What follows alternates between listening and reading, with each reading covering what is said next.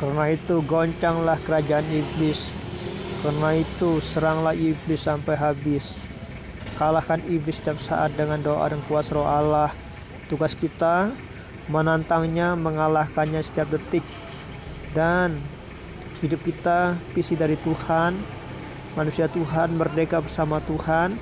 Kita bersatu dengan Roh Kudus mengalahkan iblis, maka iblis akan kalah dan kalah selamanya.